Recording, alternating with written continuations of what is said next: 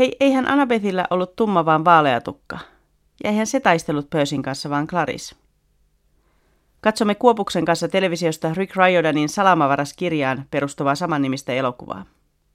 Ensi alkuun jaksan selittää dramatisoinnin myötä väistämättä seuraavia muutoksia. Miten juonenkäänteitä on pakko tiivistää ja joitakin henkilöitä ehkä yhdistää. Melko pian alan kuitenkin protestoida itsekin. Eihän Pöösin isä, merenjumala Poseidon, ollut tuollainen jäykkä tosikko, vaan rento surfari. Eikä kirjassa ruikutettu paatoksella onnellisen ydinperheen perään, vaan otettiin annettuna, että jumalille nyt sattuu suhteita kuolevien kanssa. Ja minne on kaiken räiskinän keskellä kadonnut kertoja minä letkeä, itseironinen huumori. Kirjaadaptaatiot ovat haastavia. Ei vain siksi, että kaikilla lukijoilla on jo valmiiksi selkeät mielikuvat siitä, miltä kunkin henkilön ja jokaisen tapahtumapaikan pitäisi näyttää. Vaan myös siksi, että tarinan henki, se vaikeasti määriteltävä tunnelma tai sielu, on niin helppo kadottaa siirryttäessä taidemuodosta toiseen. Miksi kirjojen pohjalta edes pitäisi tehdä elokuvia? Jos kysytään tuottajilta tai rahoittajilta, vastaus on selvä. Kirjadramatisoinnit ovat päivän sana, niissähän yleisöpohja on jo valmiina ja markkinoinnin eteen vähintään puolet työstä tehty. Mutta miksi ihmeessä elokuvan tekijät haluavat tarttua muuhun kuin alkuperäisaiheeseen? Mestari Hitchcockin kuuluisa ohjehan oli, että vain keskinkertaista kirjallisuutta kannattaa adaptoida. Logiikka on ymmärrettävä. Laatukirjallisuus rakentuu aivan muun kuin pelkän tarinan tai henkilöiden varaan. Ja rikasta kieltä tai syvällisiä pohdintoja on melko mahdoton siirtää kirjan sivuilta valkokankaalle. Miksi siis yrittää tehdä elokuvaa hyvästä kirjasta? Minun pitäisi osata vastata, olen itsekin juuri ohjannut elokuvaksi yhden lapsuuteni lempikirjoista. Eikä kyse on yksinkertaisesti siitä, että jotkut kirjat vaikuttavat niin syvästi, ettei niiden maailmasta halua päästää irti. Että haluaa luoda oman taiteenlajinsa keinoin näkyväksi pään sisäiset visionsa. Ja toki moni on siinä onnistunutkin. Peter Jacksonin Taru Sormusten herrasta trilogia kasvaa lähes tasaveroiseksi teoksiksi Tolkienin kirjojen rinnalle. Ulle Helbumin Astrid Lindgrenin kirjojen filmatisoinnit ovat itsessään rakkaita klassikoita. Ainahan elokuvaversio ei edes pyri kirjan juonen tai muiden ulkoisten tapahtumien seuraamiseen.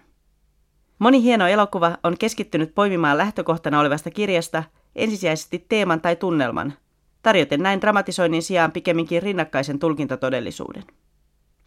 Silti, katsojana ja kasvattajana edustan tiukkapipoista linjaa siinä, että jos elokuva perustuu tunnettuun kirjaan, on kirja luettava ennen elokuvan katsomista.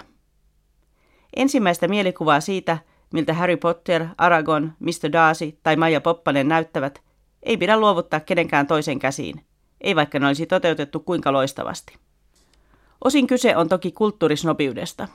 Olen kasvanut perheessä, jossa kirjojen lukemista ja kirjallisuuden tuntemista pidettiin sivistyksen edellytyksenä. Myönnän, että tunnen häkeltynyttä myötähäpeää törmätessäni ihmisiin, jotka kerskuvat sillä, etteivät ole lukeneet klassikoita – Kuten elitististen piirteiden kanssa aina, huomaan olevani tässä asiassa aika yksin. Kun taannoisessa kolumnissa heittelin tietoisen provosoivia väitteitä kotimaisten elokuvakriitikoiden ammattitaidottomuudesta, selkeästi eniten närää aiheutti vaateeni siitä, että kriitikon pitäisi tuntea kirjaan perustuvan elokuvan taustateos. En tiedä, olisiko kantani tullut paremmin esille, jos olisin esittänyt konkreettisen esimerkin. Vaikkapa tämän. Suuren japanilaisen animaatioohjaajan Hayao Miyazakin poika Goro Miyazaki ohjasi vuonna 2006 yhden lempikirjailijani Ursula K. Le Guinin Maameren tarinoiden pohjalta samannimisen elokuvan. Le Guinin huikea kulttiteos on vaikuttanut niin J.K. Rowlingsiin kuin moniin muihin.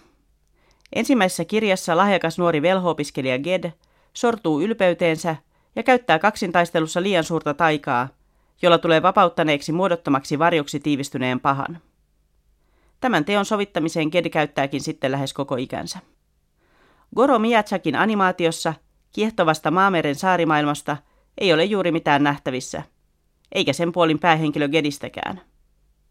Tässä elokuvaversiossa Ged nimittäin tappaa, täysin perustelematta, heti alussa oman isänsä. Isän murha on tekona niin rankka, että sen myötä muuttuu väistämättä kertomuksen teema ja tunnelma – päähenkilön luonteesta puhumattakaan.